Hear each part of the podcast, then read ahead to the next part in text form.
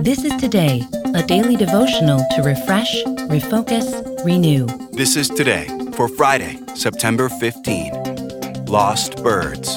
Our reading is Proverbs 27, verse 8.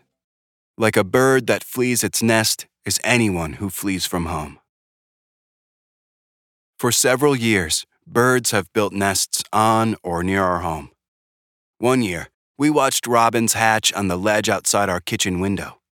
The mother robin could see us through the glass, and at first she was very wary of every move we made.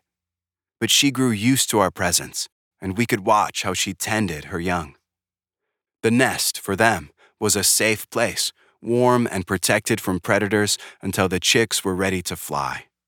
In a similar way, we need churches and families to serve as spiritual homes, protecting us and providing for our needs so that we can be prepared to face the world God has given us to live and work in. Unfortunately, sometimes we try to go our own way before we're ready.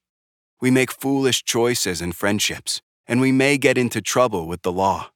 We rush intimacy and find ourselves in a romantic relationship before we are ready. We imagine that we are spiritually mature, not needing Christian community, but then we find that we are unprepared for moral challenges that the world can throw at us. Home is a place to cultivate the habits that bring us close to God. Scripture reading, prayer, mutual accountability, and confession of sin. We all need the protection and provision of Christ. Let's not take for granted the gift of a spiritual home. Pray with me. Savior God, you long to gather your children as a hen gathers her young under her wings. Guide us to value your care and the gift of a spiritual home. Amen. This is Today. Get our free daily devotional on the go. Get it delivered to your email inbox each morning or download our app to your mobile device. Sign up at todaydevotional.com.